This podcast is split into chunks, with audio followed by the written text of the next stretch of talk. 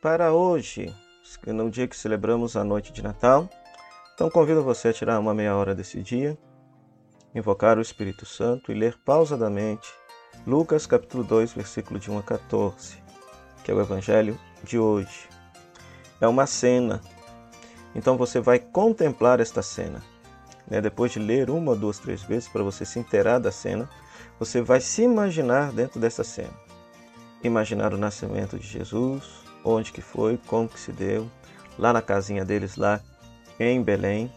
Então veja só, é, não estranhe isso que eu disse, tem um outro vídeo aqui no nosso canal, no qual nós explicamos como que se deu o nascimento de Jesus segundo o relato de Lucas, né? Que é bem diferente daquilo que está no imaginário piedoso popular do, da religião, né?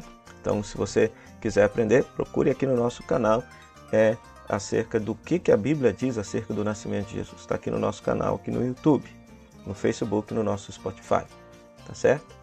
Então você vai contemplar, vai imaginar aquela cena, a cena do nascimento de Jesus, a cena dos anjos conversando com os pastores, os pastores indo até Jesus, adorando Jesus, né? Imagine, participe da cena. Se você quiser ser até um dos personagens, pode ser. O importante é você experimentar internamente essa cena. Algum detalhe da cena haverá de te chamar a atenção. Por quê? O que, é que tem a ver com a sua vida? Aí você para e reflete, né? O que que, esta, o que que este detalhe tem a ver com a minha vida? Por que que mexeu comigo? E a partir desse detalhe você reza, você conversa com Deus. Elabora a sua oração, louva, bendiga, peça perdão, interceda. Não sei o que, que a palavra de Deus vai suscitar no seu coração. E depois você elabore, assuma um gesto concreto de... de de praticar essa palavra. Qual gesto concreto essa palavra te interpela a realizar? A mim, pessoalmente, essa palavra, o que chama atenção é justamente o dado de que os anjos anunciam aos pastores, gente pobre e excluída daquela época, que são os, os beneficiários da boa notícia da chegada de Jesus. Jesus, luz de Deus para a humanidade, não é boa notícia, não é evangelho para todo mundo. É evangelho para justamente aqueles que são excluídos do mundo, excluídos da sociedade, né? Jesus se torna boa notícia para eles. É claro que Jesus quer salvar e ama toda a humanidade, mas há pessoas no mundo que infelizmente preferem rejeitar a Jesus e viver nas trevas, mas há outros, como os pastores, pobres e excluídos, que para eles o nascimento daquele que veio trazer o reino de Deus para nós é uma verdadeira alegria. Esse é o detalhezinho que mais me chama a atenção. Já amanhã, dia de Natal, você vai rezar João capítulo um, versículo um a dezoito. Então, da mesma forma, você vai tirar uma meia hora do seu dia, ligar uma música instrumental, invocar o Espírito Santo, ler pausadamente uma, duas, três vezes o texto. E como se trata de um discurso, então aí você não vai contemplar, você vai meditar. Você vai se deter naquela palavra do texto que mais chamou a atenção. Por que que essa palavra te chamou a atenção? O que que tem a ver com a sua vida? Por que que toca a sua vida e toca o seu coração? Né? Reflita, pense, tire proveito desta meditação. A partir dessa reflexão, então converse com Deus, né? Faça a sua oração. Aquilo que o Espírito Santo suscitar para você conversar com Deus. E depois... pense num gesto concreto de você praticar esta palavra e anote no seu caderninho espiritual, né? A mim, particularmente, aquilo que mais me chama a atenção nesse texto, hoje, nesse ano, ao ler, rezar esse texto, é justamente o verbo utilizado por João para descrever a vinda de Jesus ao mundo. Nas nossas Bíblias aparece a palavra, o verbo habitar. O verbo se fez carne e habitou entre nós. Em grego, eskenosen, né? É da raiz eskene.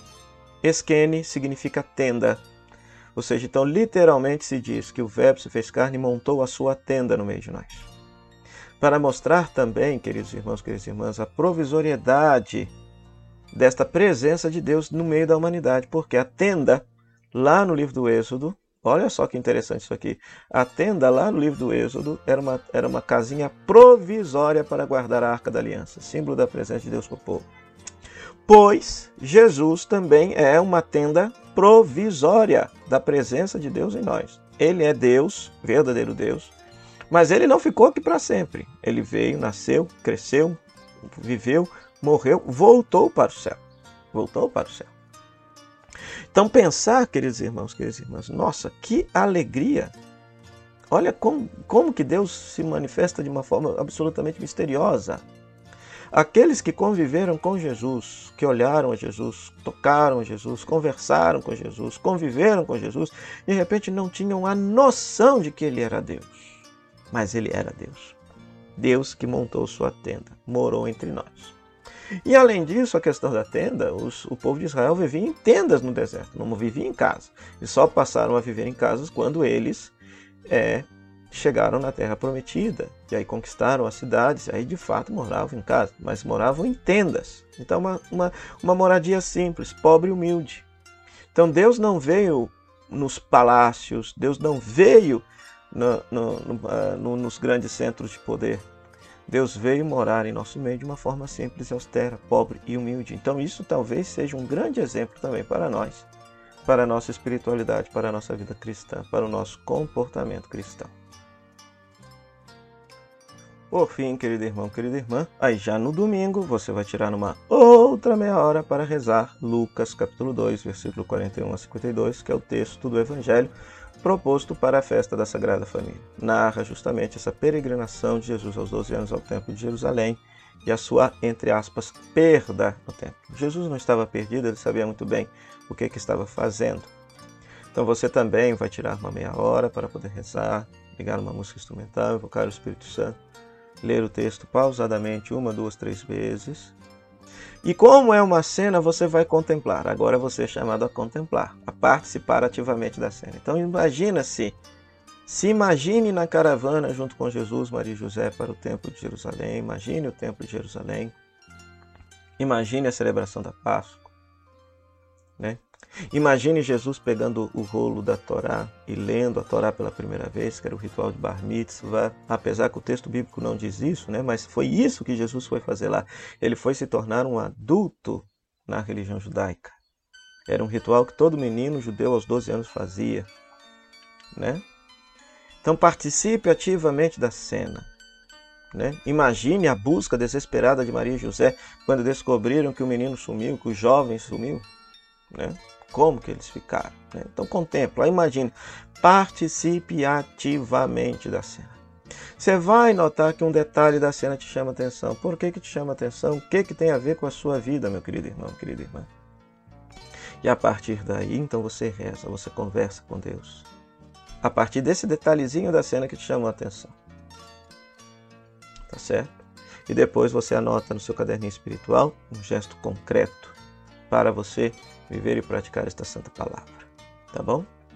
Quero aproveitar a oportunidade para desejar a todos aqueles que nos acompanham aqui toda semana na Rádio Comunidade F M, na Web Rádio Nossa Mãe de Birité e pelas nossas redes sociais, aos queridos paroquianos da paróquia de Nossa Senhora das Mercês e todas as outras paróquias que também nos acompanham. Quero desejar a vocês um feliz e santo Natal, que a luz de Deus Jesus Cristo possa brilhar em sua vida, expulsando toda a treva do medo, do pecado e da morte. E que o Natal verdadeiramente aconteça na tua vida e na tua casa, que Jesus nasça em cada coração, fazendo com que cada um de vocês possa experimentar a salvação e o amor de Deus. Para isso, que Deus possa nos abençoar. O Senhor esteja convosco, Ele está no meio de nós, que a bênção de Deus Todo-Poderoso, Pai, Filho e Espírito Santo, desça sobre vós e permaneça para sempre. Amém. Até próximo final de semana, se Deus quiser. Tchau, tchau.